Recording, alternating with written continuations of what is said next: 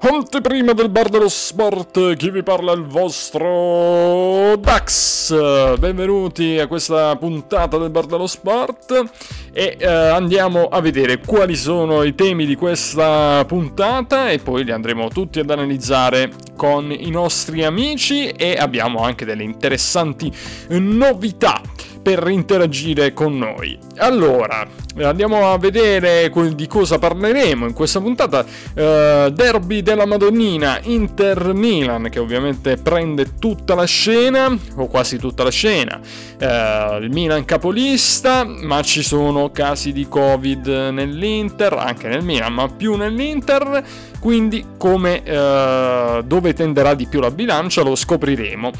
caso Napoli invece, Juventus Napoli, arrivano i tre punti alla Juventus e il Napoli prende un punto di penalizzazione e vedremo un attimo uh, come uh, si potrà evolvere questo discorso. Si dice che non, ovviamente non, non sarà uh, l'ultimo atto di questa vicenda e vedremo un po' se si ribalterà tutto. Intanto la Juve prende i tre punti e il Napoli ne perde uno c'è il sondaggione, il sondaggione del Bar dello Sport, primo sondaggio di, questa, di, questo programma, di quest'anno, e c'è la Juventus appunto che ha preso i tre punti, il Napoli ne ha perso uno, come abbiamo detto, e vi abbiamo chiesto appunto, uh, vi abbiamo chiesto se è giusto così, cioè che uh, la Juve ha preso i tre punti oppure no, uh, quindi se sì che ha preso i tre punti e quindi ha torto il Napoli, oppure se eh, si doveva rigiocare questa partita, oppure se questo risultato, se questo, eh, se questo dare tre punti, se questi tre punti alla Juventus e questo eh, meno uno al Napoli possono invece eh, falsare il campionato. Poi il secondo sondaggio è sul derby di Milano. Chi è la favorita secondo voi in questo derby di Milano? Eh, tra Inter ovviamente e Milan. Quindi vedremo un po' a fine puntata o comunque uh, uh, appena si concluderà il, uh, il sondaggio, scopriremo quali sono i risultati. Ovviamente li vediamo sia social ma anche tramite i messaggi di posta che ci arrivano e se ci arriva qualche commento lo leggeremo.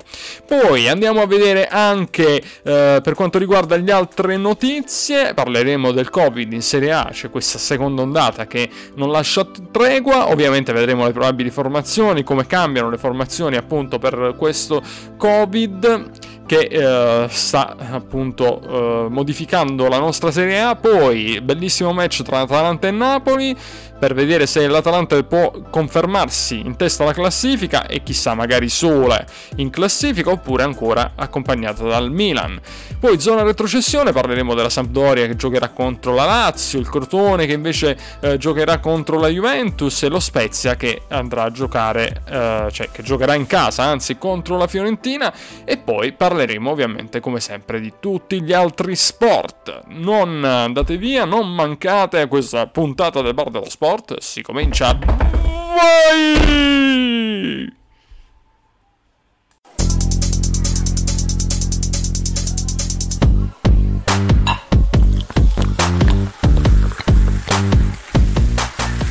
Bar dello sport. Buon ascolto.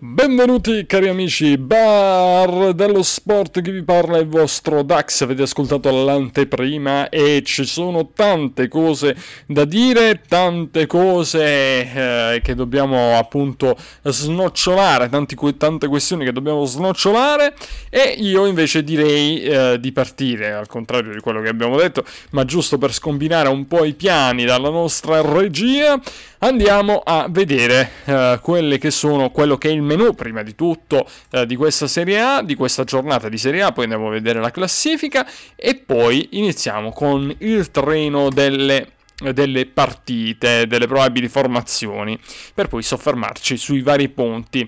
Allora andiamo a vedere eh, la, la eh, Serie A eh, che riprende con appunto la quarta giornata di Serie A eh, che vedrà le seguenti partite. L'Atalanta che va a giocare in casa del Napoli mm, e va al San Paolo, quindi l'Atalanta in questa partita abbastanza difficile, eh, appunto l'Atalanta Uh, andrà al San Paolo, Napoli-Atalanta alle ore 15, Sampdoria-Lazio invece è un'altra partita complicata per la Sampdoria che non se la sta vedendo benissimo in questo inizio di campionato, Sampdoria-Lazio alle ore 18 e poi sempre alle ore 18 c'è il derby, la stracittadina, il derby di Milano, il derby della Madonnina e come sapete essendo interista io non ne faccio mistero, essendo interista sono abbastanza gasato. Inter-Milan quindi alle ore 18, Crotone-Juventus invece alle 20.45. Ovviamente stiamo parlando della giornata di sabato, poi andiamo nella giornata di domenica, 18 ottobre, Bologna-Sassuolo, il derby emiliano alle 12.30. Spezia-Fiorentina alle ore 15, eh, poi troviamo sempre alle ore 15 Torino-Cagliari, poi alle 18 Udinese-Parma e eh, invece alle 20.45 Roma-Benevento, un'altra partita interessante perché il Benevento è una bella squadra e la Roma comunque eh, è una squadra secondo me imprevedibile. Poi lunedì chiude questa quarta giornata invece è la Sverona-Genoa.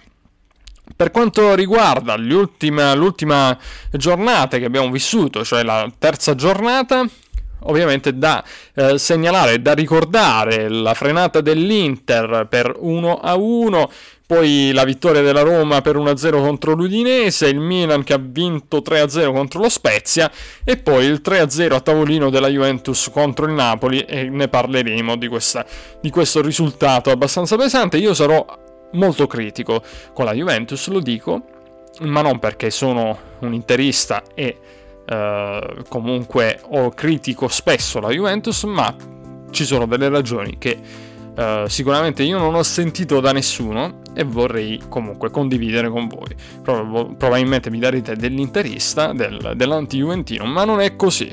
Non è così perché secondo me a un certo punto bisogna anche essere onesti. Va bene, uh, andiamo a vedere, poi ovviamente daremo il diritto di replica ovviamente al nostro amico uh, Juventino Dave Gobbo Inside che potete trovarlo su YouTube e su Facebook. Bene, la classifica vede l'Atalanta in testa con 9 eh, punti insieme al Milan, poi il Sassuolo, la Juventus e l'Inter eh, con 7 punti, l'Ellas Verona e Benevento a 6 punti, il Napoli perde un punto e va a 5 punti, la Lazio a 4 punti insieme alla Roma e il Genoa con il Bologna, la Fiorentina, la Sampdoria, lo Spezia e il Parma a 3 punti, Cagliari a un punto e Torino, Udinese e Crotone chiudono la classifica a 0 punti. Anche la situazione del Torino mi viene da dire non semplicissima, oltre a quella ovviamente dell'Udinese e del Crotone che forse ci sta un po' di più, visto che comunque si sta riaffacciando, si è riaffacciato, si è riaffacciato per, uh, dopo un po' di tempo comunque in, alla, alla Serie A. Uh, bene, allora andiamo a parlare subito, direi, delle, delle partite, quelle uh, non di cartello, ecco, quelle che magari uh, sono un, po', un pochino più, un pochino messe da parte. Gli diamo la scena, gli diamo la parte iniziale di questa puntata eh, perché poi ovviamente lasciamo spazio alle altre tematiche e non voglio però sottovalutare ovviamente le altre partite che sono tutte molto interessanti. Bologna-Sassuolo alle 12.30 dicevamo, eh, per un Bologna che arriva dall'ultima partita eh, giocata contro eh, il Benevento e che ha perso per, eh, per 1-0. E poi invece il Sassuolo che arriva dall'ultima partita contro il Crotone e ha vinto 4 a 1. Allora, Bologna con un 4-2-3-1, Mihailovic eh, in panchina.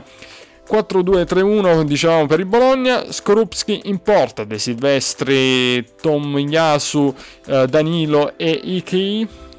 Poi Schouten e Dominguez eh, per quanto riguarda la mediana. La mediana a 2, poi i tre eh, trequartisti, chiamiamoli così, in realtà sono due ali, Orsolini e Barrov e poi Soriano come trequartista, a sostegno, a sostegno tutti e tre dell'unica punta Palacio. Per quanto riguarda il Sassuolo di De Zerbi invece troviamo un 4-2-3-1 con Sigli in porta, Muldur, Ferrari, Peluso, Fiacopoulos e poi sulla mediana Obiang, Locatelli e Juricic. Per quanto riguarda invece la fase offensiva troviamo le ali eh, che sono Berardi e De Frel e Ciccio Caputo, il bomber Ciccio Caputo per eh, il Sassuolo come unica punta. Poi lo Spezia che in casa ospita la Fiorentina, Spezia che dovrebbe schierarsi con un 4-3-3 in porta Rafael, eh, poi in difesa Sala dell'Orco Erlich e Ferrer, poi a centrocampo troviamo il centrocampo a 3 Bartolomei, Ricci e Maggiore, in attacco Verde, Giasi e Enzola. Per quanto riguarda l'allenatore, l'allenatore italiano, tra gli indisponibili Zoet, Mattiello, Isiamili, eh, poi Deiola, Ismaili, scusate, Deiola, Mastinu, eh, Capradossi, Ramos, Galabinov e Marchizza. Per quanto riguarda la Fiorentina invece di Iachini, 3-5-2, Dragoschi in porta, Milenkovic, Pezzella e Casares, i tre difensori, Ambarabat eh, in mediana, Bonaventura e Castrovilli a centrocampo con le ali eh, che sono Lirola e Biraghi. Quame e Ribery invece in attacco per quanto riguarda gli indisponibili ci sono Pulgar e Castrovilli. Le due squadre arrivano da una sconfitta per uh, lo Spezia 3-0 e la Fiorentina invece che ha perso 2-1 contro la Sampdoria. Per quanto riguarda invece il Torino, eh, che è molto in affanno in questa fase, in questo inizio di campionato, Giampaolo continua a non avere momenti sereni eh, nella Serie A. Eh, il Torino viene da una sconfitta, mentre il Cagliari arriva da un'altrettanta sconfitta, ehm, anche pesante 5-2 contro il Cagliari, eh, contro, scusate, contro l'Atalanta. Eh, Torino, dicevamo eh, con un 4-3-1-2 Giampaolo l'allenatore, Sirigu in porta. Uh, Voivoda uh, il terzino destro uh, Nkulu e Bremer e Rodriguez uh, per completare la difesa a 4 Rodriguez il terzino sinistro Meiterin e Linetti Belotti tre centrocampisti e poi troviamo Verdi come trequartista, Belotti e Zazza in attacco. Tra gli indisponibili troviamo Baselli, per quanto riguarda invece l'allenatore eh, del Cagliari eh, dovrebbe schierare il Cagliari con un 4-3-1-2 Cragno in porta, Faragova, Lukevic, eh, Godin e Glico Giannis, poi a centrocampo Nandez, Marin e Rog. Sottil, Joao Pedro e Simeone. In realtà Sottil e Simeone le due punte, Joao Pedro come trequartista. Alle ore 15 si gioca questa partita di domenica. Andiamo anche a vedere uh, Udinese e Parma, a parlare di Udinese e Parma, l'Udinese è anche un'altra squadra storica ovviamente della Serie A che sta avendo dei problemi a zero punti mentre per quanto riguarda il Parma eh, ha trovato la vittoria per, uh, nell'ultima, nell'ultima, giornata nella terza giornata ed è riuscita a conquistare i tre punti. Due squadre che comunque uh, devono cercare di uh, di avere una, una, un andamento un pochino forse più regolare, anche se siamo comunque all'inizio. E eh, 3-5-2 per l'Udinese con eh, Nicolas eh, in porta, Becao, De Maio e Samir eh, in, uh, in, difesa. Araslin, uh, De Paul e Pereira a centrocampo con Molina e Owian uh, in uh, le due ali, Okaka e Lasagne in attacco. Alle ore 18 si gioca questa partita, andiamo a vedere ovviamente anche il Parma. Uh, tra i disponibili dell'Udinese invece comunque dobbiamo segnalare Nautnik, Delofeo, Wallace, Strigan Larsen, Mandragora e Musso. Per il Parma invece 4-3-1-2, l'allenatore Liverani, Sepe in porta, Jacoponi, Bruno Alves, Osorio e Pezzella. Eh, a centrocampo Hernani, Brugman e Kurtic eh, come trequartista Kuczka e in attacco Gervigno e Caramò.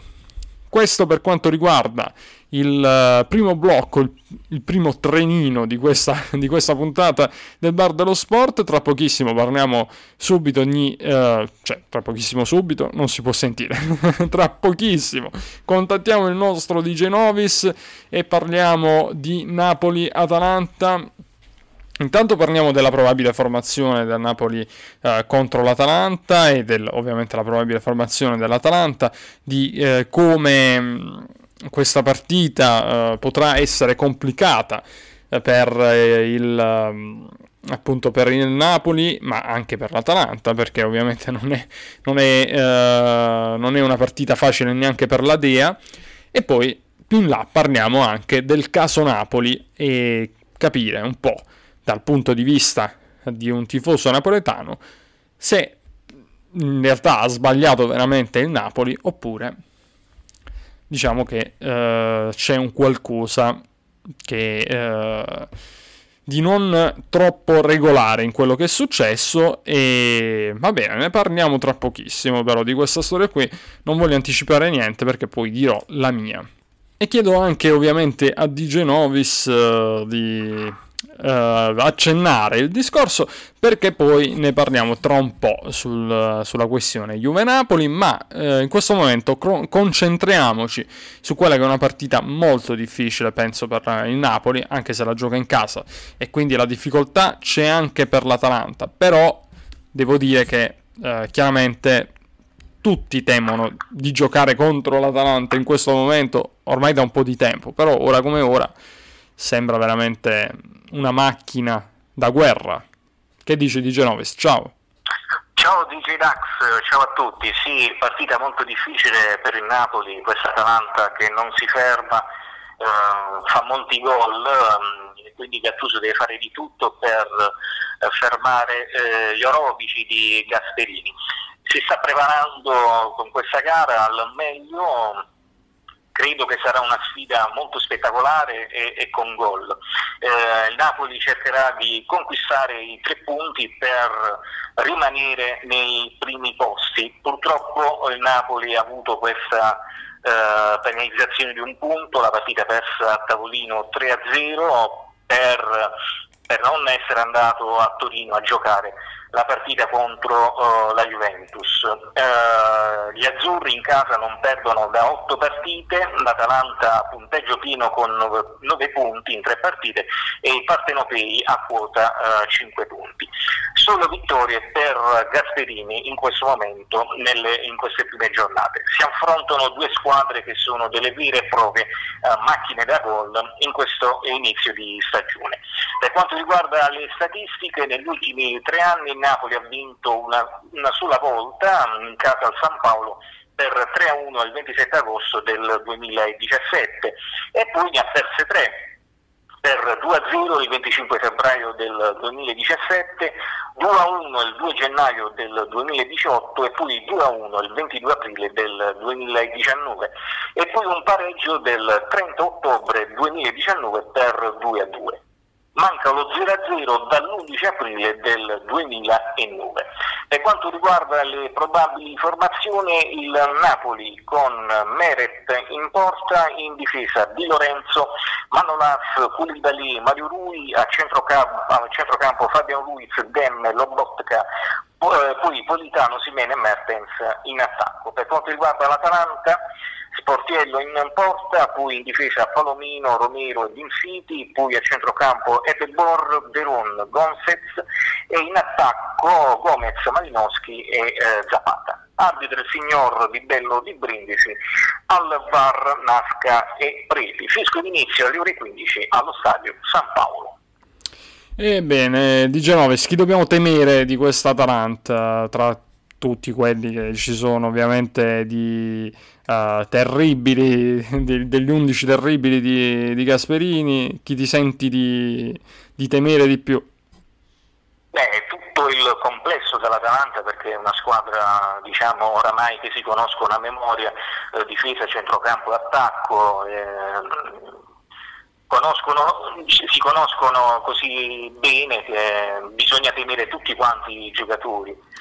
E questo anche grazie a Gasperini che ha messo del suo nel, nel far sì che questi giocatori si, si conoscono a memoria.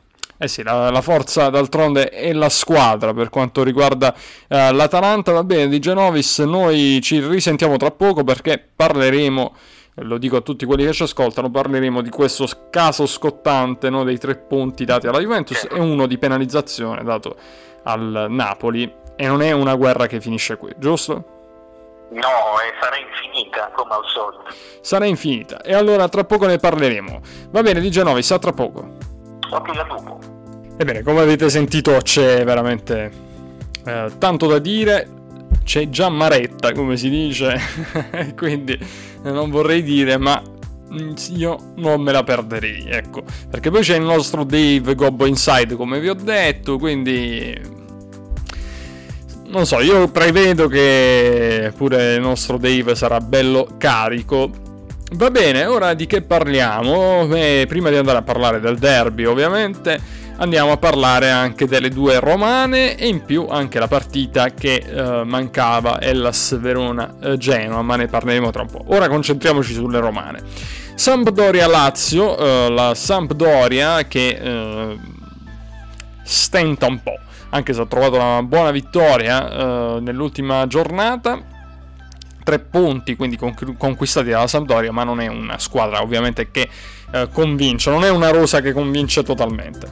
Anche se dobbiamo dire, ovviamente sono tre giornate, la differenza di punti con la Lazio è semplicemente di un punto, però nella qualità della rosa mm, c'è un po' più ovviamente di differenza tra la Lazio e la Sampdoria e secondo me la Sampdoria potrebbe essere una di quelle che eh, comunque nella zona retrocessione se la, se la dovrà lottare con, con, le altre. Però spero di, sbagli- di, sbagliarmi ovviamente per i Doriani. Bene, eh, la Sampdoria, dicevamo, dovrebbe schierarsi con un 4-4-1-1, Ranieri l'allenatore, Audero in porta, Beresischi, Tonelli, Yoshida e Aguello i quattro difensori, poi Candreva, Torsby, Ekdal e Yankto i quattro centrocampisti, Ramirez, trequartista dietro la punta eh, Quagliarella. La Lazio di Simone Inzaghi con un 3-5-2 stracoscia in porta, Patrick, Acerbi e Od- Odet Uh, i tre difensori, Lucas Leiva in mediana, Milinkovic Savic, Luis Alberto a centrocampo, le due ali, uh, Parolo e Andersen in attacco Correa e Caicedo. Tra gli indisponibili troviamo Lulic, Luis Felipe, Proto, Escalente, Lulic e Radu. Questo per quanto riguarda la partita Sampdoria-Lazio che si giocherà alle ore 18 di sabato, quindi in contemporanea con il derby. Roma-Benevento invece. La Roma dovrebbe schierarsi con un 3-4-1-2 con, con un 3-4-2-1 eh, la Roma di Fonseca che uh, è a 4 punti uh, nel, in classifica. L'ultima partita uh, l'ha persa Uh, l'ha persa appunto, come abbiamo detto uh, prima, contro uh, l'Udinese per 1, la, cioè, scusate, l'ha vinta contro l'Udinese 1-0, mentre per quanto riguarda invece il, il Benevento ha vinto contro uh, con l'ultima partita il Benevento ha vinto contro il Bologna per 1 a 0 quindi arrivano tutte e due da uh, due vittorie. Quello che volevo dire invece è che uh, il, la Roma viene da una vittoria, l'ultima, l'ultima partita ha vinto, poi un pareggio e una sconfitta, mentre il Benevento arriva da due, uh, due vittorie, una nell'ultima giornata, nella terza giornata, poi eh, l'altra vittoria nella prima giornata, nel mezzo, nella seconda giornata, una sconfitta un buon uh, cammino per quanto riguarda il Benevento ed ha una rosa di tutto rispetto. 3-4-2-1 dicevamo uh, per la Roma di Fonseca, Mirante in porta, Mancini, Bagnez e Kumballa, i tre difensori, Santon, Veretut, Pellegrini e Spinazzola, i quattro a centrocampo, uh, le due ali a sostegno di Zeco sono Mkhitaryan, saranno, dovrebbero essere perlomeno Mkhitaryan e Pedro, Zeco invece l'unica punta. Tra gli disponibili Karsdorp, Pastore, Zagnolo, Diavarà e Smalling. Bene, abbiamo quasi completato tutte le eh, probabili formazioni, ora ci concentriamo sul derby di Milano Inter-Milan e poi su Crotone-Juventus e poi dobbiamo parlare anche eh, della partita che andrà a chiudere la quarta giornata di Serie A, ovvero Hellas Verona-Genoa. Eh, Quindi concentriamoci ora sul derby di Milano. Bene, allora, non abbiamo, sig- non abbiamo sigla niente, sto sempre qua. Mi sembrava potesse annunciare una sigla il mio, il mio annuncio, però non, non, arriva niente. Arrivano solamente gli amici nero-azzurri, questo sì. Arrivano gli amici nero-azzurri che ci parleranno di, uh, del derby, del derby di Milano, poi andremo a, vedere il sondaggio cosa dice. Chi vede uh, favorita, chi, chi, chi, vedono favorita i nostri... I nostri mh, seguaci, i nostri ascoltatori tra Inter e Milan. Staremo a vedere. Bene, intanto parliamo di questa partita. Che dire, sempre un derby, è sempre un derby e quindi una partita fondamentale. Ci arriva a livello di classifica, ovviamente possiamo dire che sono favoriti i nostri cugini, i rossoneri, il, il diavolo, però ovviamente come rosa potremmo dire che eh, analizzando la rosa potremmo dire che l'Inter ha una rosa ovviamente superiore a quella del Milan. Però c'è come sapete il caso Covid nell'Inter.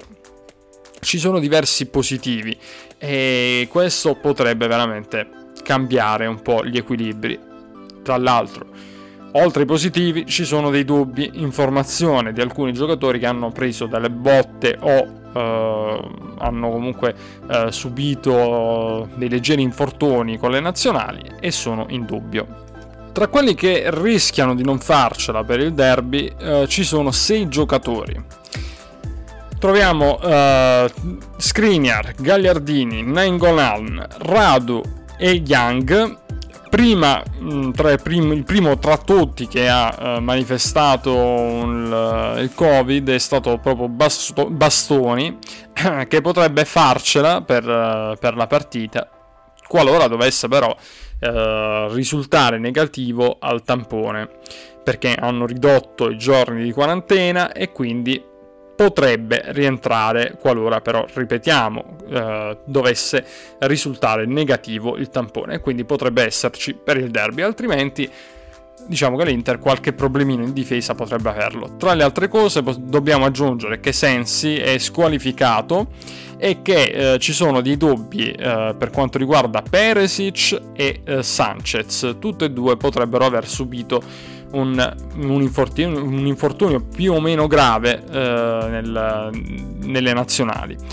E, però dovrebbe comunque mh, potrebbe farcela e solo, dovrebbe essere solo una botta al ginocchio e per quanto riguarda Sanchez lì eh, si vocifera qualcosa di un pochino più mh, così meno rassicurante Uh, perché parlano comunque uh, di, dal Cile, parlavano di una, di una, botta un po' più, di un infortunio un po' più serio. E mm, tant'è vero che comunque nelle varie testate, eh, anche nella Gazzetta dello Sport ad esempio, si domandavano comunque se fosse veramente a rischio il, eh, il giocatore cileno appunto. E bisognerà vedere un attimo eh, come come si riuscirà, insomma, si, quando, quando, si riuscirà a valutare insomma, il giocatore, eh, si, comunque si valuterà un attimo se eh, potrà essere della partita o no. Quindi ci sono molti dubbi comunque, come vedete in casa, in casa Inter e gente che comunque giocatori che potrebbero saltare il derby per infortunio, altri per il Covid. Però l'Inter se la vuole giocare questa partita, si vuole giocare comunque questo derby. Al momento non c'è nessuna segnalazione di un Inter che vuole eh, comunque rimandare o rinunciare al derby. D'altronde non, non, è arrivata quella famosa quota 10 di giocatori eh, comunque contagiati dal Covid e quindi una partita che l'Inter comunque con le proprie forze, con le proprie forze vuole provare a portare a casa e vuole giocare. Uh, dal punto di vista dei risultati, dal punto di vista del, di vista del gioco, abbiamo visto comunque un Inter molto, uh, molto valida, messa bene in campo. Uh, forse sì, nell'ultima partita chiaramente poteva fare di più, quell'1-1 va un pochino stretto contro, contro la Lazio, bisogna riuscire a chiudere le partite. Questo è stato sempre un problema un po' dell'Inter anche nelle scorse annate, ce ne siamo lamentati e speriamo che si possa fare a meno di queste incertezze in questa, in questa stagione. Io da interista, nonostante comunque mm, sia un pochino scaramantico, ecco, non, non mi piace troppo espormi, eh, però devo dire comunque mm, devo dire che in realtà uh, quest'Inter comunque ha fatto vedere delle cose abbastanza convincenti in queste, in queste tre giornate. Parliamo di queste tre giornate. E quindi ho fiducia. Certo, in queste condizioni e con un Milan che sta dimostrando indubbiamente di avere un valore e di comunque di avere una continuità e una solidità, beh, devo dire eh, che eh, nonostante sia convinto dall'Inter, però in questo momento vedo eh, comunque un, um, un Milan che più favorito, cioè non più favorito, ma favorito, ecco, uh, nei confronti dell'Inter che ha queste problematiche. Loro ricordiamo, ritrovano Ibrahimovic in attacco e uh, certamente hanno qualche, qualche, altro problema, ad esempio uh, Gabbia è risultato positivo al Covid, per esempio, quindi pure loro hanno un problema hanno un problema in rosa eh, per quanto riguarda il Covid, ma ritrovano comunque Romagnoli. Quindi mm, secondo me sarà una partita in realtà molto più equilibrata mm, eh, rispetto a quello che mm, comunque poteva essere in realtà. E quindi direi come interista di non prenderla sotto gamba e direi che uh, invece per i milanisti direi che comunque non è, non è veramente eh, così, così lontano il, il divario tra, tra, le due squadre, perché dovete anche pensare eh, che comunque l'Inter ovviamente in questo clima di quarantena, comunque gli allenamenti non è che siano stati fatti ovviamente anche perché c'erano pochissimi eh, giocatori, tanti stavano con la nazionale e quelli che c'erano comunque indubbiamente hanno comunque dovuto osservare delle, un certo distanziamento e quindi ovviamente gli allenamenti non sono ovviamente fatti con la stessa intensità, può esserci anche una normale preoccupazione tra i, gio- tra i giocatori, per carità, quindi mh, a livello psicologico e di preparazione, secondo me potremmo subirne un pochino. Ovviamente è un derby, c'è una voglia incredibile di giocarlo e per carità, eh, questo veramente sarà secondo me comunque una partita eh, in ogni caso combattutissima. Andiamo con le probabili formazioni, poi lasciamo lo spazio ai nostri due amici interisti e spero che possa farsi vivo qualche milanista per carità e per, per riuscire a, ad avere anche una voce eh, tra i milanisti. Lo stiamo ricercando in realtà perché è giusto anche avere un rosso-nero tra di noi. Andiamo con uh, l'FC internazionale. 3-4-1-2 Andanovic in porta, D'Ambrosio, Devrai e Kolarov, questa dovrebbe essere la difesa. Hakimi, Vidal, Brozovic e Peresic, di, il centrocampo a 4, Barella come trequartista, Lukaku e Lautaro, il Toro Martinez eh, in attacco insieme appunto a Lukaku. Squalificati, tra gli squalificati c'è Sensi, tra gli indisponibili troviamo uh, una lista abbastanza ampia, Vesino, Young, Skriniar, Nainggolan, Gagliardini, Radu e Bastoni. Bastoni potrebbe tornare a disposizione qualora dovesse appunto uh, essere negativo al tampone. Tra i dubbi nella formazione c'è eh, il dubbio Peresic perché se non dovesse convincere Conte potrebbe esserci le- l'esordio di Darmian sulla sinistra. L'allenatore è Conte, andiamo a vedere il Milan invece cosa e come vorrebbe schierarsi in campo, 4-2-3-1 per il Milan, Donnarumma in porta, Calabria, Chiayer, Romagnoli ed Hernandez, che si e Benasser, i due centrocampisti, Shalanoglu eh, come trequartista, insieme... Eh, o meglio insieme, con le ali, affiancato dalle ali Salemakers e eh, Diaz, e in attacco Ibrahimovic, come lo chiamano i milanisti, il dio Ibra.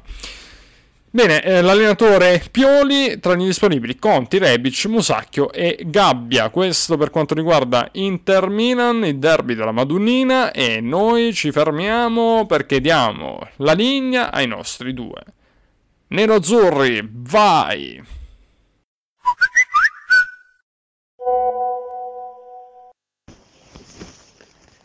Ciao Dax, un saluto caloroso a te e ai tuoi ascoltatori di Radio 109. L'Inter, in occasione della quarta giornata di campionato della Serie A 2020-2021, affronterà in casa eh, allo stadio Giuseppe Meazza in San Siro il Milan per, nel derby della Madonnina o di Milano che dir si voglia, come, preferi, come preferisce uno chiamarlo eh, ricordiamo che il Milan viene da 21 risultati utili consecutivi in campionato.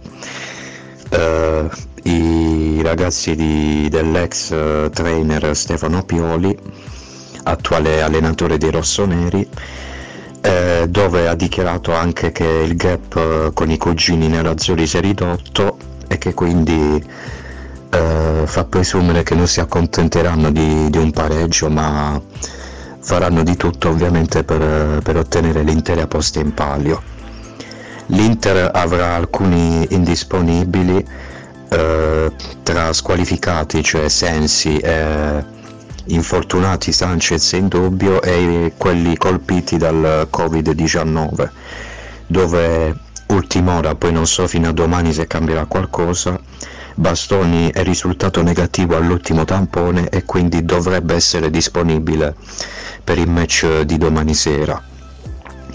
Dopo la sosta per le nazionali, quindi l'Inter è chiamata a ritornare alla vittoria e, iniziare quindi un ciclo di, di partite impegnativo. Ricordiamoci che eh, diciamo nella prossima settimana ricomincerà la Champions League, quindi prima di un'altra sosta per le nazionali ci sarà un mesetto abbondante di, di impegni, quindi l'Inter è chiamata a ripartire subito nel derby, ovviamente sappiamo che derby, i derby non sono mai facili, anche se l'Inter sulla carta, sottolineiamolo, ha tutte le possibilità di, di portare a casa la vittoria, però ovviamente il Milan venendo da un periodo positivo di 21 risultati utili consecutivi in campionato, anche se ultimamente per ottenere una qualificazione in Europa League ha dovuto soffrire più del dovuto, però il Milan, eh, diciamo l'ambiente rossonero è un po' gasato, eh, non dico che sono ottimisti di ottenere un risultato positivo, però sicuramente non hanno il morale a terra, però e i nostri ragazzi allenati da, da mister Antonio Conte ovviamente faranno il possibile per ottenere la vittoria e, e aggiudicarsi un ennesimo derby. E tutto qua, e poi vedremo per il caso la pandemia da Covid-19 ci sono state varie polemiche specialmente sull'incontro Juve-Napoli che non si è disputato dove la Juventus ha ottenuto al momento la vittoria a tavolino per 3-0 e Napoli un punto di penalizzazione. Ci auguriamo ovviamente in generale per le nostre vite che questo Covid sia come dire, sia combattuto diversamente rispetto eh, alla scorsa primavera e che e che diciamo le cose vadano meglio rispetto ai mesi scorsi e che venga affrontata meglio questa emergenza. In generale non solo a livello calcistico ma a 360 gradi. Ci tenevo a fare quest'ultima a dire quest'ultima cosa. E niente un saluto caloroso nuovamente Dax a te e ai tuoi ascoltatori e a presto. Ebbene, dopo aver ascoltato il parere degli interisti, andiamo a svelare il sondaggio per quanto riguarda chi è la favorita tra Inter Milan in questo derby della Madonnina. E allora, andiamo a vedere. Rullo di tamburi. Oh. E allora vi leggo il sondaggio da, direttamente da una nota piattaforma uh, social la domanda era questa. Chi è favorito in questo derby di Milano tra Inter e Milan? Qual è la squadra favorita? La rosa favorita. Allora, il 54,5% eh, e ora interisti possiamo anche per i più scalamantici possiamo anche grattarci i più eh, i più scalamantici i eh, la maggior parte dei, degli, degli, ascoltatori e dei tifosi che hanno votato questo eh, sondaggio hanno detto per il 54,5% che l'Inter è favorita e il Milan però al 45,5% sta dietro, quindi non è tantissimo questo distacco però, eh? attenzione forse anche dà uh, un po' di fiducia il fatto che il Milan si trovi davanti all'Inter. Quindi, bene, io volevo anche aggiungere qualche, mh, qualche notizia. Uh, Bastoni è risultato negativo, è vero? Leggevo su, su internet uh, i vari commenti, però per questioni burocratiche non sarà in campo quindi, bocca al lupo, a, o meglio, un, uh, complimenti a Bastoni che è riuscito a superare questa, questa problematica legata al Covid, diciamo in maniera così veloce, però purtroppo non potrà essere della partita. Questo è bene da specificare, bisogna specificarlo. Quindi per i nostri ascoltatori, tornando al sondaggio, ha vinto il eh, appunto l'Inter come squadra favorita. Poi andremo a vedere anche l'altro eh, quesito che abbiamo lanciato. E poi eh, c'è anche un, un, commento di un milanista, ora lo devo andare a trovare, eh, che eh, mi parlava di eh, appunto di, che vedeva comunque l'Inter favorita, che però comunque Uh, nel derby ci sono sempre sorprese. L'Inter ha una squadra più completa, però uh, la questione Covid potrebbe no, uh, togliere qualche, qualche, certezza. E salutiamo al nostro Francesco, tifoso milanista. Bene, allora noi andiamo avanti. Andiamo avanti, però ricordiamo il buon Peppino Prisco che diceva che a Milano ci sono solo due squadre una è l'Inter e l'altra è la primavera dell'Inter. da, da, interista, concedetemelo anche di quel, di quel mondo, di quel calcio nostalgico che purtroppo ci ha abbandonato. Ci, vole, ci vorrebbe ancora un Peppino Prisco qui con noi a parlare di calcio. Va bene, procediamo. Abbiamo chiuso quindi il discorso derby, ci fiondiamo sul uh, discorso Covid in Serie A e parliamo tra pochissimo. Uh, invece anche del Napoli. Intanto voglio sempre ricordare che siamo più o meno sulla soglia dei 10.000, ieri 10.000 casi in Italia, insomma veramente per chi, mm, questo concedetemelo, uh, non, non riguarda il calcio, per chi comunque nega il virus, l'esistenza del virus, o consiglia di non ascoltare gli esperti e mette in dubbio qualsiasi cosa.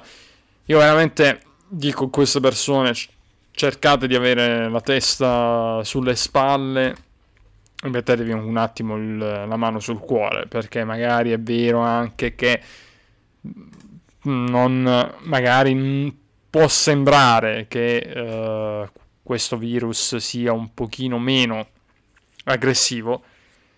Però ragazzi, veramente non scherziamo sulla salute. Questo è quello che mi sento di dire. Comunque, Io voglio mm, un attimo uh, dirvi insomma quelli che sono uh, quelli che sono i, i, i, tutti i casi no, della Serie A, uh, partendo anche da quelli più conosciuti, da, da Ronaldo a McKenny, per andare agli interisti, come abbiamo detto, Bastoni, Skriniar, Rangolan, Gagliardini, Radu e Young.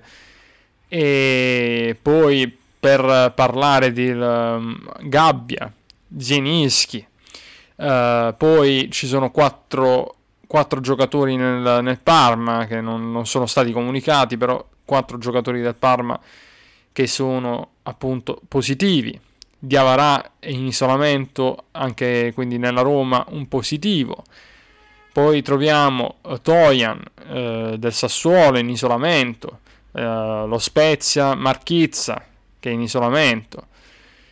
Poi ci sono, ehm, ci sono due giocatori all'Ellas Verona, Gunther e Barak, sono ancora loro in isolamento. Insomma, mm, ragazzi, io veramente cioè dico comunque chi ci ascolta, chi ascolta il bar dello sport, consiglio che possiamo dare noi, che non siamo dei medici, noi del, del bar dello sport, nessuno di noi, eh, c'è anche, voglio, voglio, anche parlare un attimo, mm, mi sono dimenticato di citare anche Marco Carnesecchi, che è in isolamento dell'Atalanta. Eh, dicevo, noi non siamo dei medici, noi del bar dello sport per carità, però eh, un consiglio ve lo possiamo dare. Non ascoltate chi eh, senza nessuna, nessuna competenza o comunque se senza nessuna certezza vi dice di non ascoltare i medici, gli esperti che eh, invece vi dicono di proteggervi da questo virus. Tutto qui. Io questo voglio dire, quindi attenetevi alle regole veramente perché sennò non riusciamo a riprendere neanche il calcio, non riusciamo a prendere con, con ovviamente con i tifosi, con, uh, ma non riusciamo a riprendere il teatro, uh, il, cinema, tante tante attività, uh, ma anche semplicemente lo, lo stare insieme.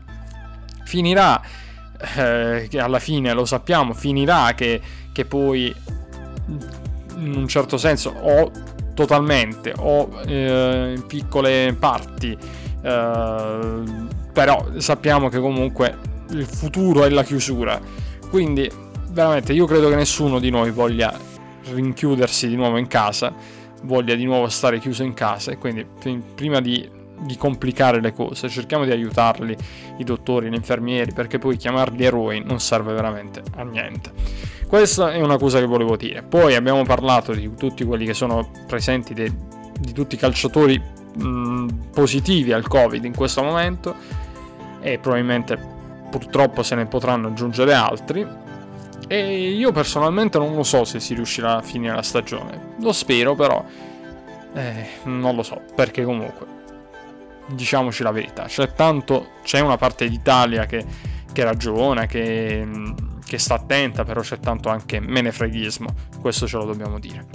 E gente che è pronta a veramente a portare con sé la verità come se fosse portatrice di una verità assoluta e veramente che fa veramente tanti danni alla, alla nazione. E va bene. Detto questo, eh, parliamo anche del, del, caso Napoli a questo punto e per poi andare a vedere il sondaggione cosa dice. Bene, parliamo del caso Napoli. Io qui voglio essere duro, e come, come lo sono stato probabilmente un po' con, con la questione Covid. Però verso la Juve io voglio, voglio fare un discorso differente. Allora, io credo che la Juve eh, debba essere ed è considerata una squadra di calcio, una squadra che dovrebbe avere un, un rapporto con, con lo sport. E io non, sinceramente al di là del Napoli se ha sbagliato o non ha sbagliato ma eh, devo dire che io non ho visto nulla di sportivo nella Juventus in questa situazione. E mi dispiace perché eh, vedere un buffon che esce che entra in campo e va a fare una, una scenetta cioè entrare in campo e starsi lì a guardare di qua e di là per, e, e, poi prendersi tre punti. Io fossi in Buffon, fossi un, un calciatore blasonato di esperienza eh, come Buffon, non ci sarei neanche sceso in campo. Avrei detto io queste cose qui, queste figure, non le vado a fare. O comunque, visto che era un atto dovuto andare in campo, io avrei detto, da presidente della Juventus, avrei detto, va bene, il protocollo è questo, perché avevamo fatto un protocollo, c'erano delle regole, va bene, il protocollo è questo, però io a livello sportivo onestamente non passo sul cadavere di una squadra che mi fido di quello che dicono loro, ha avuto un protocollo ASL che l'hanno fermati e quindi è stata una decisione dell'ASL e diciamo anche una decisione politica e quindi io non ci passo comunque sportivamente, dal lato sportivo io non ci voglio passare sul cadavere, però visto che ci date anche a noi una multa se non scendiamo in campo, noi ci andiamo solamente perché è un atto dovuto. Io mi aspettavo queste parole dalla Juventus, non sono arrivate e per me questa è un, una, veramente una, una roba in, indecorosa per quanto mi riguarda. Mi associo totalmente alle parole di De Luca sono arrivati i tre punti alla Juventus, bene, questi tre punti io lo dico senza ombra di dubbio, al di là se, se uscirà che veramente il Napoli, come sostengono alcuni, alcuni della Juve, alcuni giornalisti faziosi, bene, se dovesse essere così, il Napoli ha torto e quindi eh, i tre punti ci stanno alla Juve. Ma se non dovesse essere così, eh, non possiamo far comandare di certo la nazione al, al Napoli, eh, no, al Napoli, al calcio. e quindi il Napoli avrebbe, avrebbe, diritto assolutamente a rigiocare questa partita. Questa, questa storia andrà avanti, ci saranno più atti, poi ne parleremo anche con DJ Novis e Dave, ma io ho questa posizione qui. Per me non c'è stato nulla di sportivo che è uscito da parte della Juventus. Dopodiché Dall'altra parte, se il Napoli ha sbagliato, va bene, però saranno tre punti, se verranno confermati, tre punti pesantissimi che andranno a falsare indubbiamente il campionato. L'andranno a falsare. E questo è, non, è, non è una cosa sicuramente carina. Che ovviamente dall'altra parte c'è gente, cioè ci sono squadre come, come l'Inter, come lo stesso Napoli o comunque l'Atalanta che si stanno facendo un mazzo, passatemi il termine, se lo fanno abbastanza uh, in maniera faticosa pure, e beh, e poi regalare tre punti alla Juventus mi pare veramente una roba che si fa fatica a digerire poi, perché sono nove anni che vincono, già comunque hanno una certa forza. Non lo so, io onestamente non, la, non, lo gradisco molto. Certamente, se poi il Napoli ha, ha torto, e va bene, ci dobbiamo ingoiare tutti quanti la pillola. Ma se il Napoli non, non ha torto, se il Napoli dovesse avere ragione, che ha avuto eh, dalla parte sua un obbligo da parte della ASL, un ordine da parte del, del presidente della regione, beh, io dico che qua c'è qualcosa che non va e bisogna rivedere un po' la storia. Vedremo il sondaggio cosa dice e intanto vediamo anche il nostro di Genovis cosa ci racconta in merito a questa questione. Perché sono curioso, insomma, di capire quello che ne pensa, quello che pensa un, uh, un tifoso napoletano. Io, come vi ho detto, lo ripeto, io mi sarei aspettato un, almeno un, una dichiarazione sportiva uh, da parte della Juventus, che non c'è stata. Si sono presi abbastanza con, con molta fame questi tre punti, però non, non, secondo me di sportivo non c'è nulla nei comportamenti. Poi al di là di quello che se, se il Napoli ha ragione o no. Mm, oppure magari ha sbagliato e ho detto il, il 3-0 a tavolino ci sta però secondo me falsa nettamente il campionato al di là di tutto dare tre punti alla Juve e un, un punto di squalifica un punto di, sì, di, penalizzazione a Napoli. Vabbè vediamo cosa ne pensa di Genovis da, da che parte di schieri? Il, il, nostro sondaggio vabbè poi vediamo come è andato.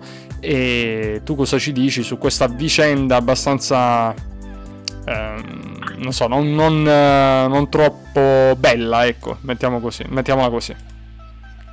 Beh, purtroppo si delineava un, un certo responso era prevedibile che andava a finire così, quello della, della panizzazione, perché il Napoli aveva firmato il protocollo della Liga e, ed è successo questo precedente, cioè mettere eh, contro due enti, la Liga e, e l'ASL sanitaria. E devo dire che ha ragione, in senso proprio giuridico che, che ha ragione, la, la, Lega, il protocollo della Lega o quello che ha detto l'azienda sanitaria in fatto di come comportarsi nelle, nel, nella, nella, pandemia, come eh, bisogna risolvere questo fatto, come comportarsi. Chi ha ragione, la Lega che ha fatto il protocollo quest'estate o, o, o l'ASL, azienda sanitaria? E beh, questo è appunto il punto cruciale, perché poi se il Napoli ha ragione, che è stato comunque obbligato dall'ASL e dalla decisione anche de, ovviamente della regione no? Del, eh, di De Luca, e questo apre scenari ben diversi. Poi si parla che... Ci... che... Sì, no, no, che ci sono state delle pressioni da parte di, di De Laurentiis, dicono gli ambienti uh, bianconeri, dagli ambienti bianconeri. Però voglio dire, se dovesse essere invece che uh, è stata una decisione per prevenire il contagio da parte della regione Campania, che non è nuova a fare queste cose, perché vediamo in questi giorni chiude le scuole De Luca perché è preoccupato per il Covid. Allora, se fosse una decisione del genere, il Napoli ha ragione a quel punto, perché non, non possiamo lasciare ovviamente al calcio la gestione del, del territorio, o no?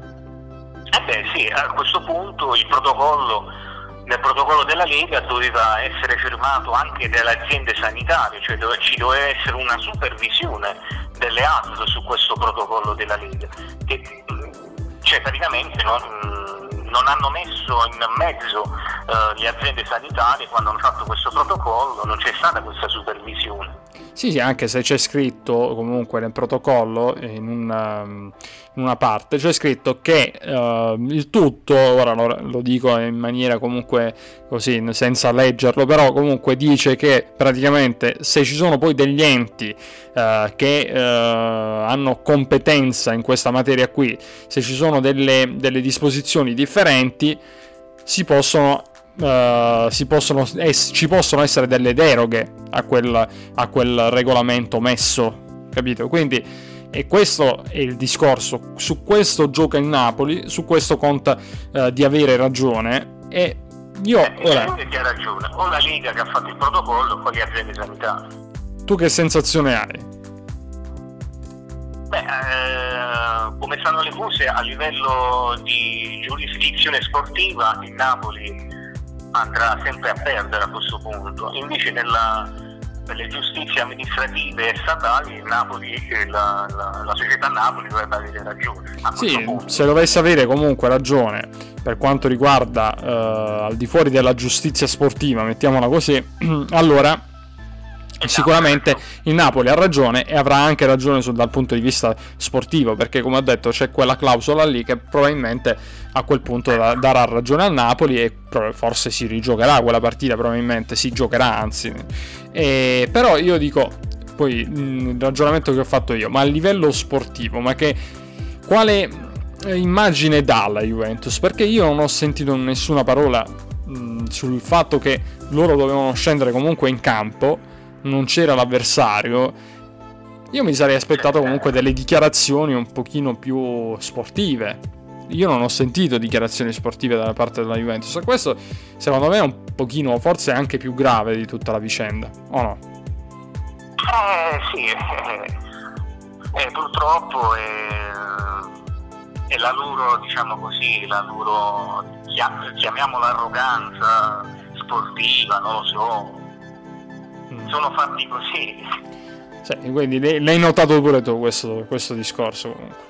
Non, non, ti è eh. piaciuto anche a te, dico non ti è piaciuto anche a te da tifoso del Napoli, quindi vedere questo atteggiamento. Eh no, eh, cioè, scendere in campo, eh, dato che non sai che, che, in quel momento non c'era neanche il Napoli, in quel momento era. Cioè, è inutile presentarsi al campo a questo punto. Sì, no, vabbè, loro dicono un atto dovuto, però io dico almeno dai una dichiarazione, fai una dichiarazione diversa, cioè di vabbè, noi scendiamo in campo perché è un atto dovuto, se no ci date comunque anche a noi una sanzione, però caspita, eh, diamo anche un segnale, diciamo, noi non, non vorremmo scendere in campo perché dal punto di vista sportivo diventa una cosa abbastanza imbarazzante. Eh. Eh, purtroppo le cose sono andate così eh sì, eh, lo so. Sono le, le, solite cose che succedono nel, nel nostro ambito sportivo qui in Italia. Eh sì, eh, questo, questo, è il dunque, va bene. Comunque, eh, niente, staremo a vedere cosa succederà e ora vediamo anche cosa ne pensa il nostro Dave che ci manda un audio su questo discorso. Lui è agguerrito dall'altra parte perché dice tutta colpa di De Laurentiis, perché lui non voleva giocare questa partita, perché c'erano uh, diversi assenti oltre a quelli del Covid, anche Insigne, no? che è infortunato, no? E...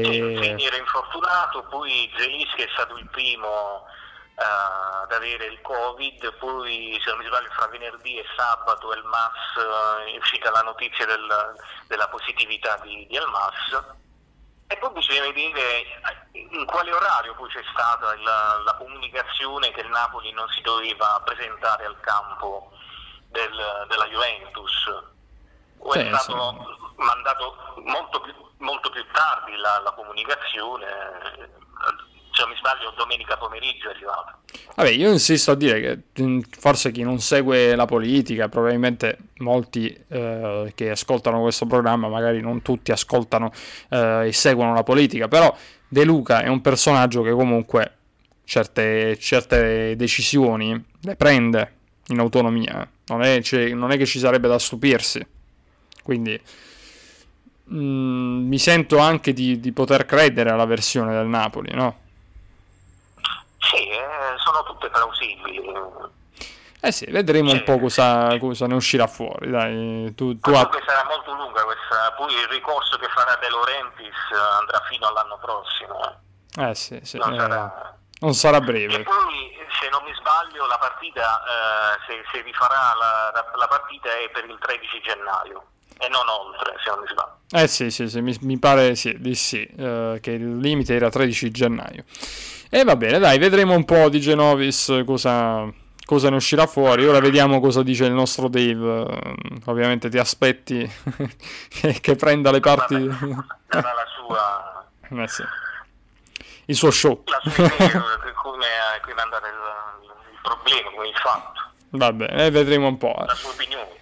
Va bene, dice Novis. Allora ci sentiamo dopo per uh, le altre notizie, per la Serie B e gli altri sport, va bene? Ok, a dopo. A dopo. E allora, eh, diciamo quindi eh, io resto su questa, sull'opinione che vi ho detto, comunque non ho assolutamente gradito l'atteggiamento della Juventus. Tra le altre cose non gradisco minimamente l'idea di voler continuare a provare ad, a riavere quegli scudetti di Calciopoli quando sappiamo Calciopoli come è andata. Non ci sarebbe neanche da, da ripetere, da, da, parlare su questa questione qui, però va bene, eh, non lo so, ognuno ha la sua storia, ognuno fa i suoi percorsi, evidentemente la Juve ritiene giusto a continuare su queste su questo percorso qui. Però io credo, e se ci sono questi, questi, uh, questi uh, Juventini che sto, cita- sto per citare io, se esistono, cioè quelli che non sono d'accordo sul tornare su certe questioni che hanno comunque rovinato mh, la storia, secondo me, macchiato la storia della Juventus, se esistono, fatevi sentire e diteci la vostra, perché io non credo che tutto il mondo juventino sia d'accordo con Agnelli nel continuare e andare a uh, fare una battaglia di questo tipo che sia su Calciopoli e non credo che tutti gli juventini siano d'accordo su come è stato gestito l'andare in campo, lo scendere in campo. Io non ho detto che non doveva scendere in campo la Juventus, ma ho detto che poteva benissimo secondo me, gestirla in un'altra maniera e uscirne un pochino più sportivamente. Tutto qui.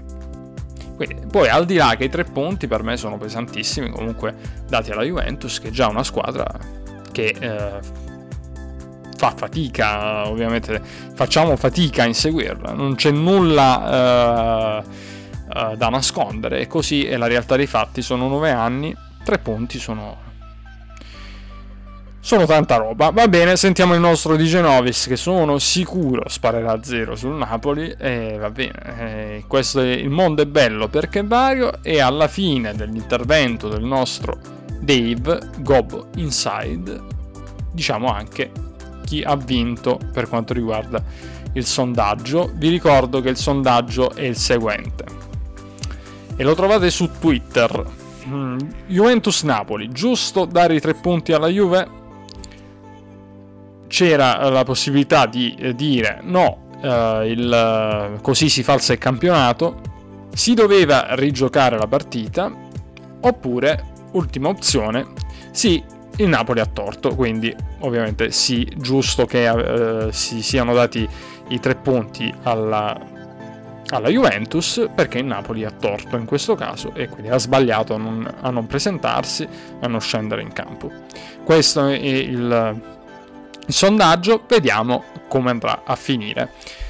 Bene, eh, ragazzi, eh, andiamo a sentire ora il nostro amico Gobbo Inside. Vai, Dave.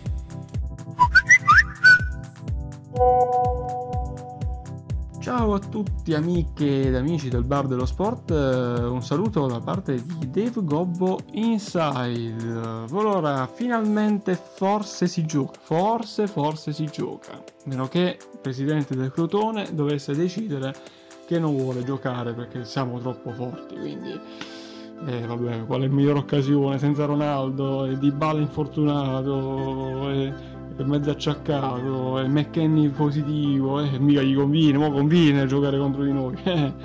eh, della Nentis, della Nentis, che cosa ha fatto della Nentis? Il presidente del Napoli ha fatto di tutto per non giocare contro di noi.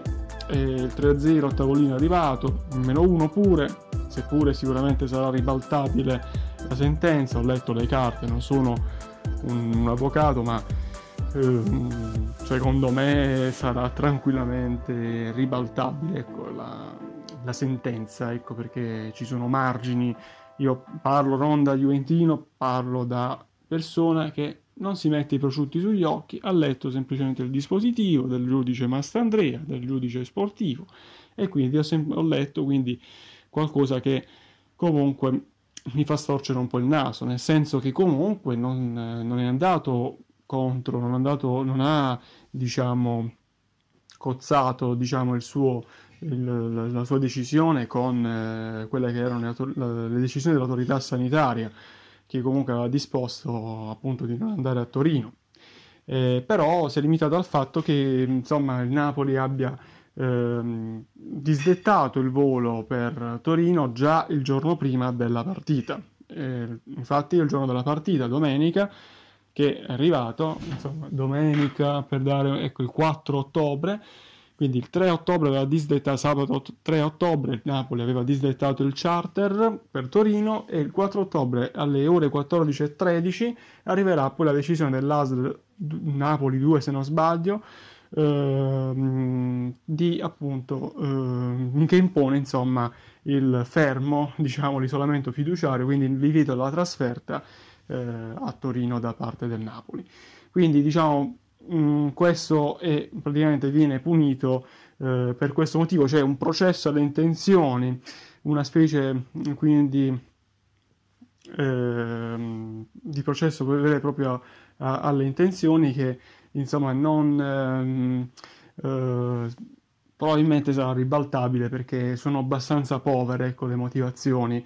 Io poi dovendo fare un discorso da tifoso, dico che appunto il Napoli ha cercato in tutte le maniere di ottenere, probabilmente cercando di, con le amicizie eh, chiaramente di De Luca, in particolare il presidente della regione Campania De Luca, di ottenere il rinvio della partita. Eh, e ovviamente arriva la decisione soltanto eh, di domenica, eh, dopo che comunque il venerdì, in ogni caso si era espressa ASL Napoli 1, ehm, non, ehm, non vietando affatto la la partita, non vietando affatto la trasferta, mh, mm, purché appunto ci sia compatibilità con il protocollo eh, FIGC che appunto dispone un trattamento particolare per i calciatori che eh, chiaramente i giocatori si devono chiudere in bolla eh, eccetera eccetera. Insomma i positivi chiaramente devono essere isolati dal resto del gruppo devono farsi il tampone il giorno stesso della partita e poi se sono tutti negativi questi partono e vanno a giocare la partita Comunque la, il Napoli ha cercato eh, di tutto di fare questo, probabilmente perché eh, vuole i playoff. Il Napoli vuole i playoff ehm, perché insomma, è uno dei pochi presidenti eh, della Mentis che ha spinto per questa soluzione. Tutta la Serie A gli è contro perché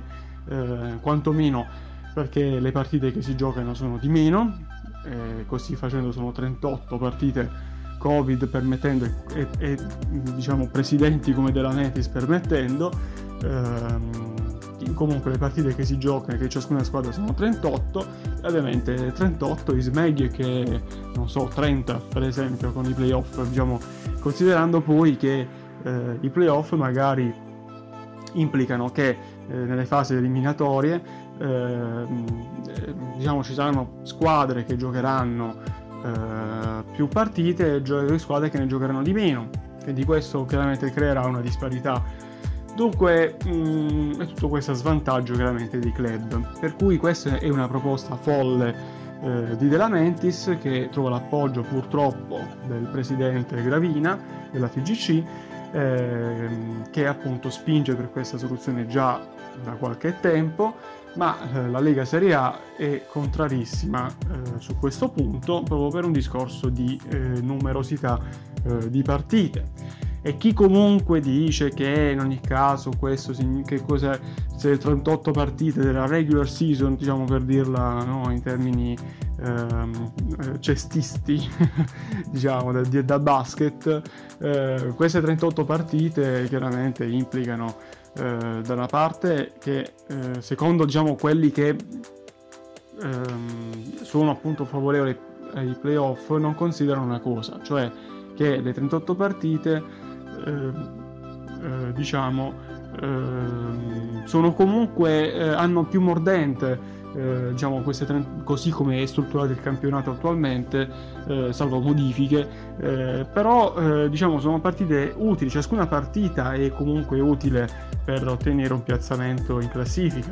Invece se si mettono i playoff tutto diciamo, eh, si può Ehm, diciamo, l'interesse di un campionato si può fermare molto prima perché assodato che comunque per esempio ai playoff ci vanno le prime otto squadre ehm, diciamo che non c'è proprio tutto questo forte interesse a vedere un campionato dove sai benissimo che sei abbondantemente tra le prime otto magari sei primo in classifica con 10 punti di distacco dalla seconda e, e però lo vedi con ancora meno interesse il campionato perché sai che tanto questo vantaggio, per esempio, della prima in classifica, questo vale per tutte le squadre, sai benissimo che comunque non, eh, non servirà a nulla fare più punti. Quindi questo, a mio parere, falserà ancora di più il campionato, perché chiaramente si ritrova, per esempio, l'Inter è prima, eh, si, cura dei playoff già da tanto, tanto tempo, si ritrova a giocare con l'ultima in classifica che è amica magari dell'Inter, eh, vuole fare un favore, quindi perde apposta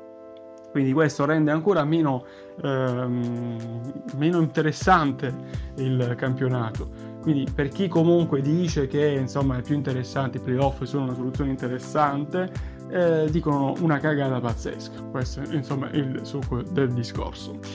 Quindi, eh, cari miei, eh, cari miei radioascoltatori, insomma, io non so che dire, però mi pare chiaro che sia quello di Della Mentis un attentato al campionato italiano di Serie A che per il momento è stato fermato dal giudice Massandria che appunto ha deciso di dare lo 0-3 a Napoli e meno 1 in classifica.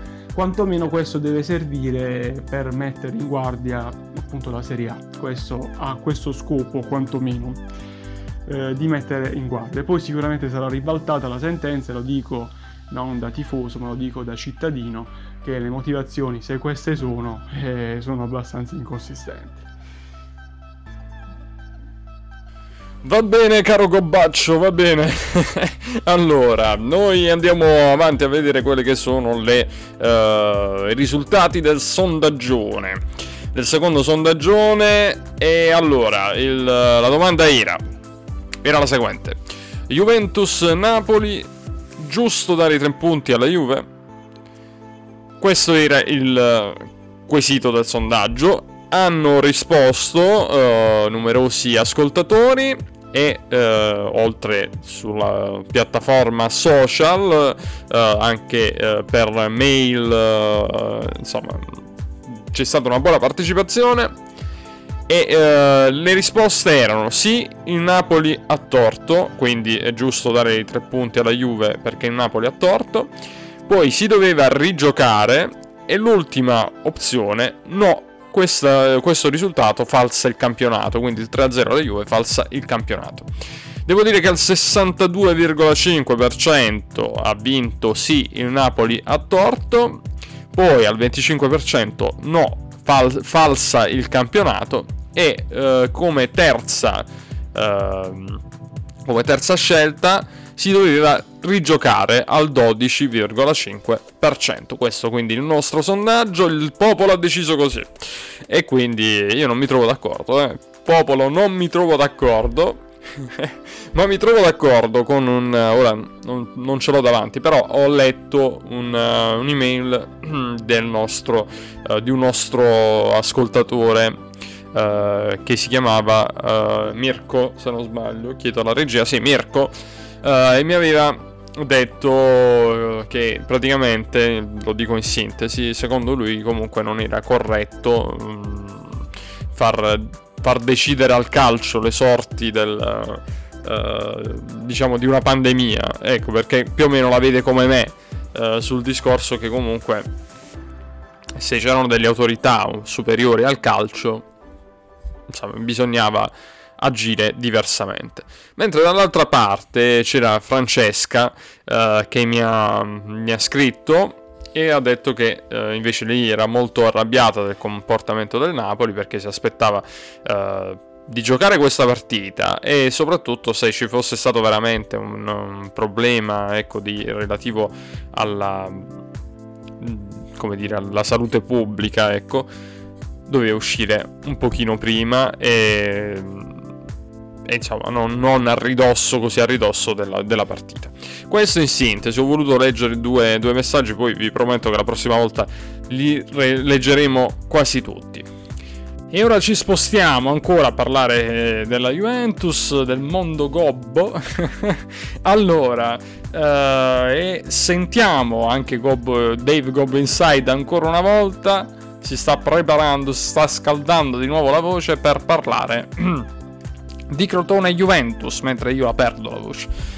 Crotone Juventus, il Crotone che è in cerca dei primi punti in questa Serie A e la Juventus invece arriva dai tre punti presi a tavolino eh, contro il Napoli. Momentaneamente, poi si vedrà un po' come andrà, come si evolverà la questione. Andiamo a vedere le probabili formazioni, dicevamo. Allora, eh, il cortone di Stroppa dovrebbe schierarsi con 3-5-2, Cordaz in porta, Magallan, Marrone Luperto e poi Cigarini mediana, Petriccione e Molina a centrocampo, Pedro Pereira e Reca le due ali. Messias e Simi in attacco, indisponibili Enrique, Crespi, Zanellato, Revier e Benali. Per quanto riguarda invece la Juventus, troviamo in porta uh, Buffon, il modulo 3-4-3, Danilo, Bonucci e Demiral in difesa, Arthur Bentancur a centrocampo, Quadrato e Frabotta uh, i, due, uh, i, due, esterni, Chiesa e Kuluseschi con Morata l'attacco a 3. Tra gli indisponibili troviamo Delict, Bernardeschi, Alexandro e Ramsey e poi ehm, indisponibili per Covid Cristiano Ronaldo e McKenny. L'allenatore ovviamente Andrea Pirlo.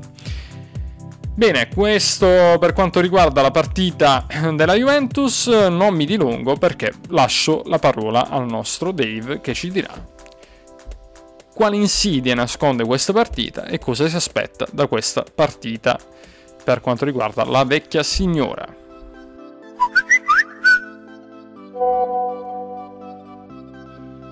Cari radioascoltatori e radioascoltatrici, dunque saluto da Dave Gobo Inside eh, di nuovo per poter fare un commento, si spera, di quello che sarà la partita, che spero che si giochi Crotone-Juventus, ma il Crotone sicuramente non rinuncerà a giocare come dicevo nel precedente intervento, non rinuncerà di certo a giocare contro una Juve senza Ronaldo, senza eh, Dybala, senza McKenny e chissà chi altro.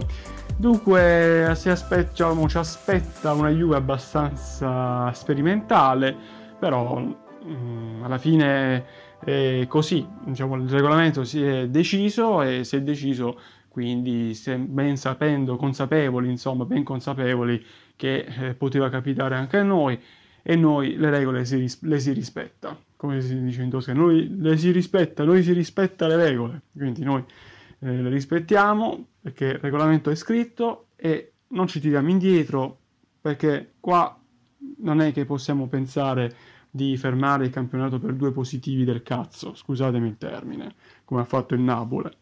E quindi nulla, si gioca ragazzi, si gioca, si gioca. Oh, se è deciso così, si gioca. Non si può, non, si può mh, mm, non giocare, cioè dico io, non si parte proprio. Io ci sta pure. Io dico, non è che, devo essere sincero, non è calcio, lo dico proprio da, da, da, da tifoso, ma non, ma non, diciamo da tifoso accanito, lo dico da, sportivo, ecco. Lo dico da sportivo.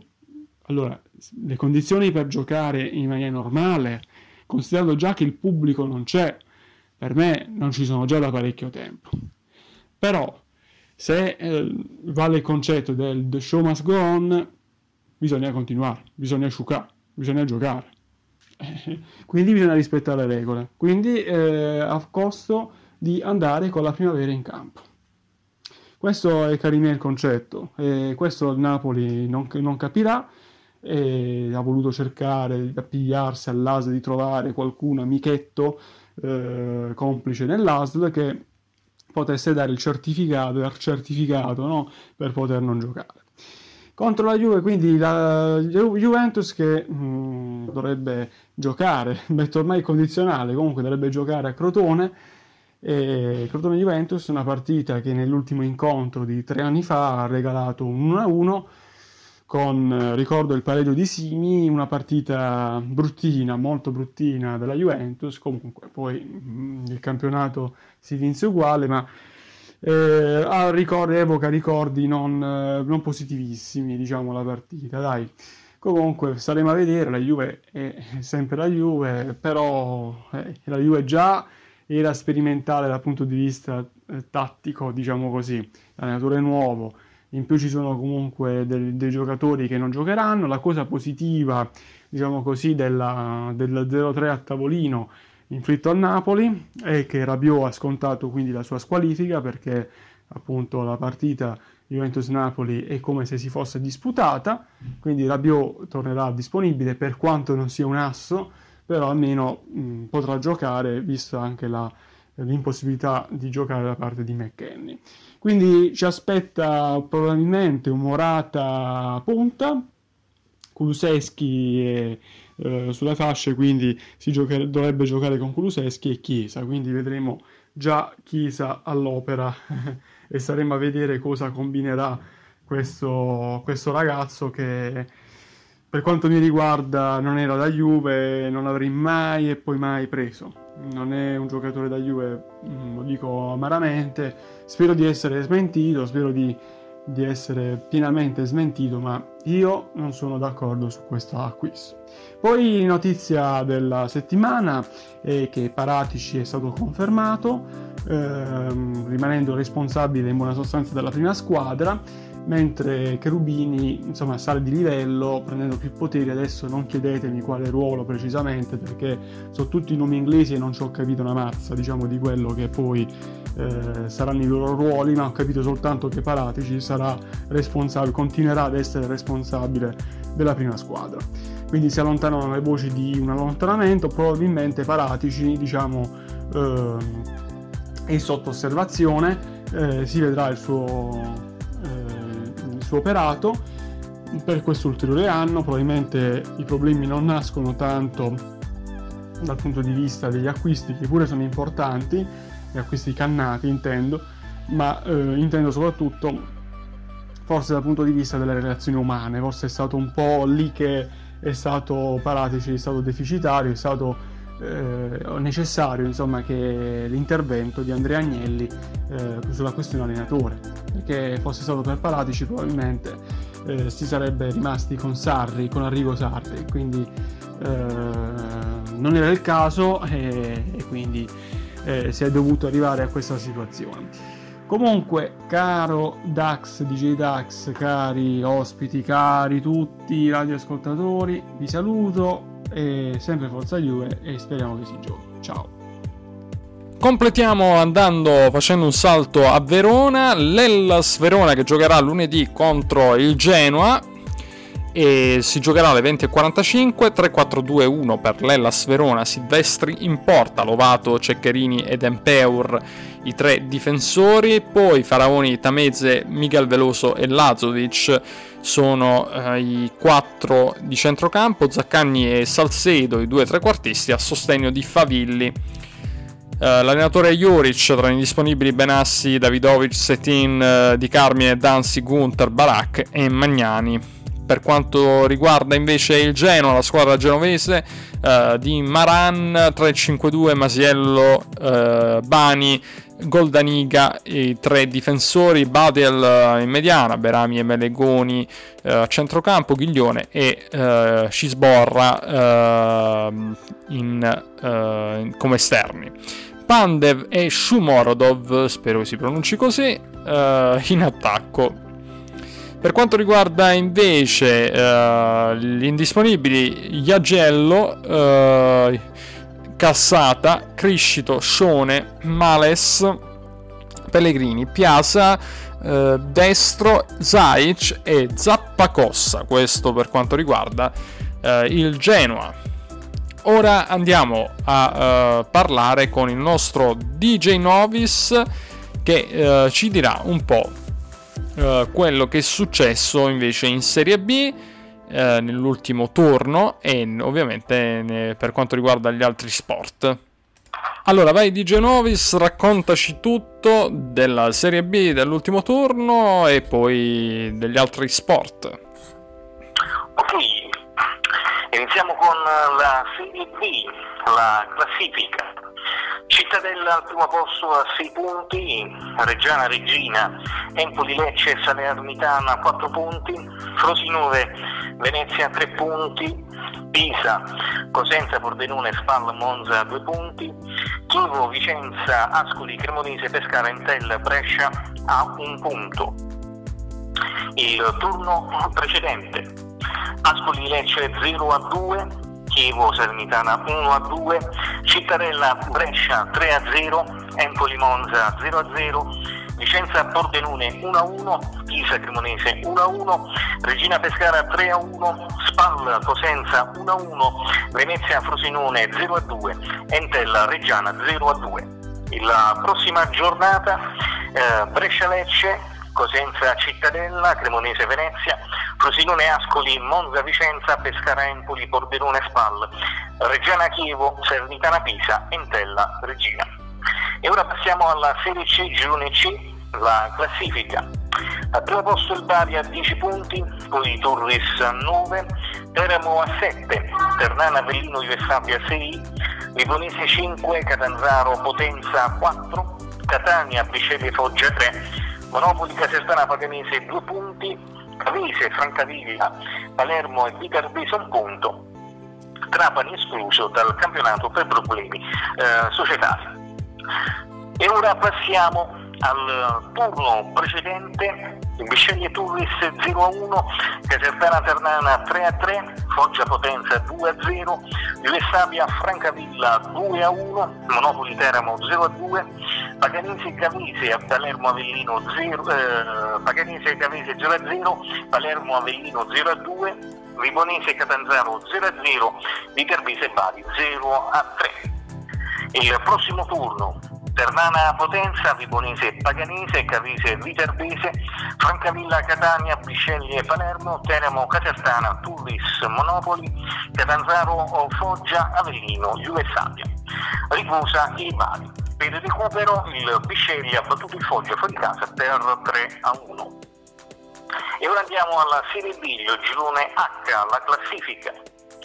Il Brindisi al primo posto con 8 punti, Casarano, Altamura, Sorrento e Taranto a 7 punti, Lavello, Francavilla 6, Picerno, Andria 4, Putioleana, Gravina, Bitonto, Molfetta, Aversa, eh, Aversa 3 punti, Cerignola 2 punti, Fasano, Portici 1 punto, Nardo ultimo posto a 0 punti.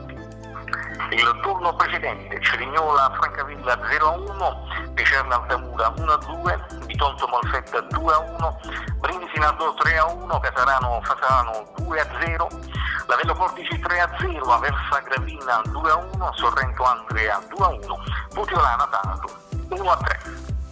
Buona prestazione del Taranto che sul neutro di Torre Nunziata batte la Putiolana per 3 a 1 e ottiene la prima vittoria in trasferta. La seconda consecutiva dopo il successo con il Bitonto. I rossoblù lottano e vincono di forza una gara molto combattuta sono andati in gol per il Taranto Sant'Erpia, Marsili e Alfaghene. Per la Futurana ha segnato uh, Piacente. E ora domenica il Taranto affronterà in casa il Sorrento di Mister Fusco le probabili formazioni.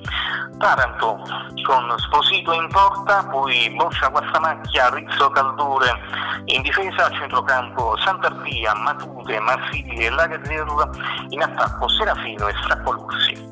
Invece Sorrento di Fusco, Scarano in porta, eh, Alessandro Gargiulo, Cacace, Mezzavilla Mezzavilla uh, in difesa, Basile, La Monica, Mancino, Camarà e Masullo a centrocampo, in attacco Punzi e il Caldi.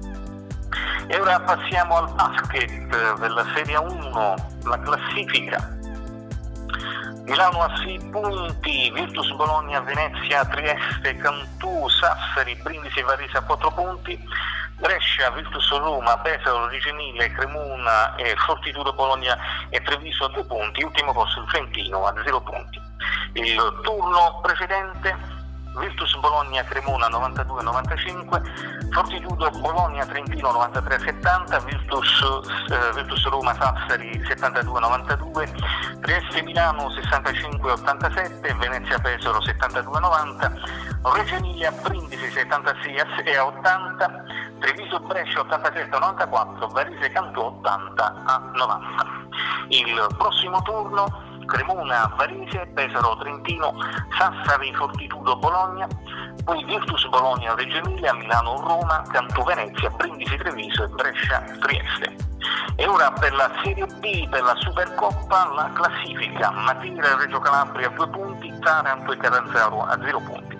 Il turno precedente Taranto Matera 67 a 70, Reggio Calabria Catanzaro 68 a 62 il prossimo turno del 18 ottobre Catanzaro Taranto e Matera Reggio Calabria.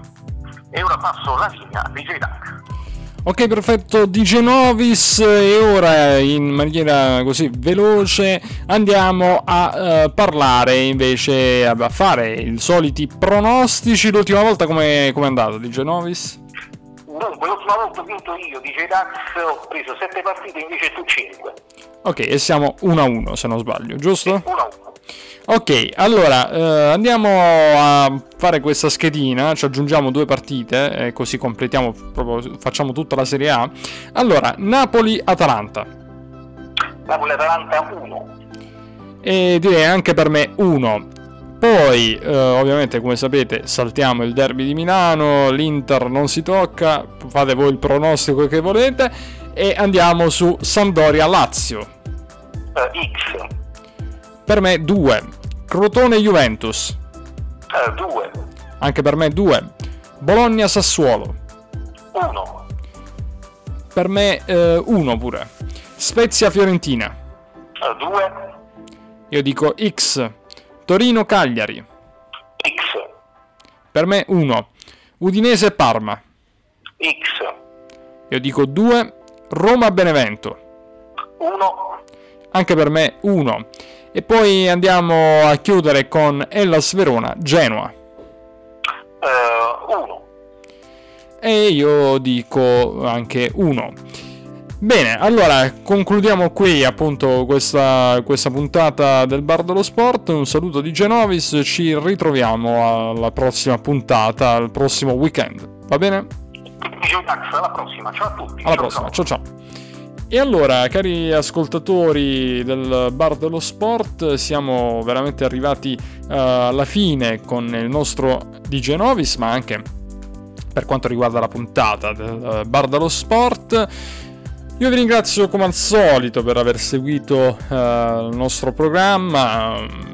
Facciamo uno sforzo comunque importante per essere qui, perché ovviamente per noi è prima di tutto passione questo, questa, questa roba qui, il bar dello sport. Bene, da, come avete capito, se avete voglia, potete ascoltarci sul uh, podcast su Spotify, ma anche sulla radio, Radio 109. Poi si, amplie, si amplierà il raggio di azione del bar dello sport, è già abbastanza ampio perché in realtà potete ascoltarci non solo su uh, Spotify, ma anche su altre pia- piattaforme come ad esempio anchor.fm, proprio come lo sto pronunciando io, Anchor con l'H, uh, .fm e potete cercare uh, Dax Project. Poi uh, potete anche andare su altre sette piattaforme in tutto.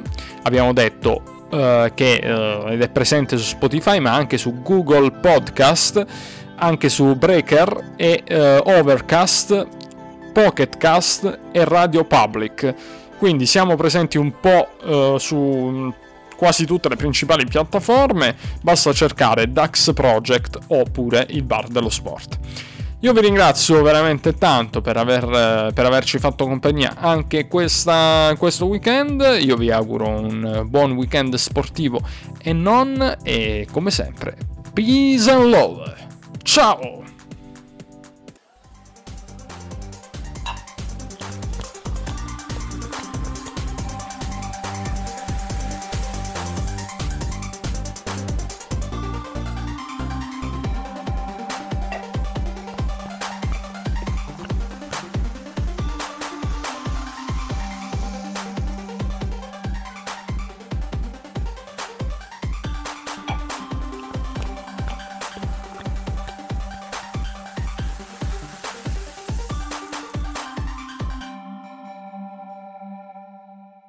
La trasmissione Il Bar dello Sport torna sabato prossimo.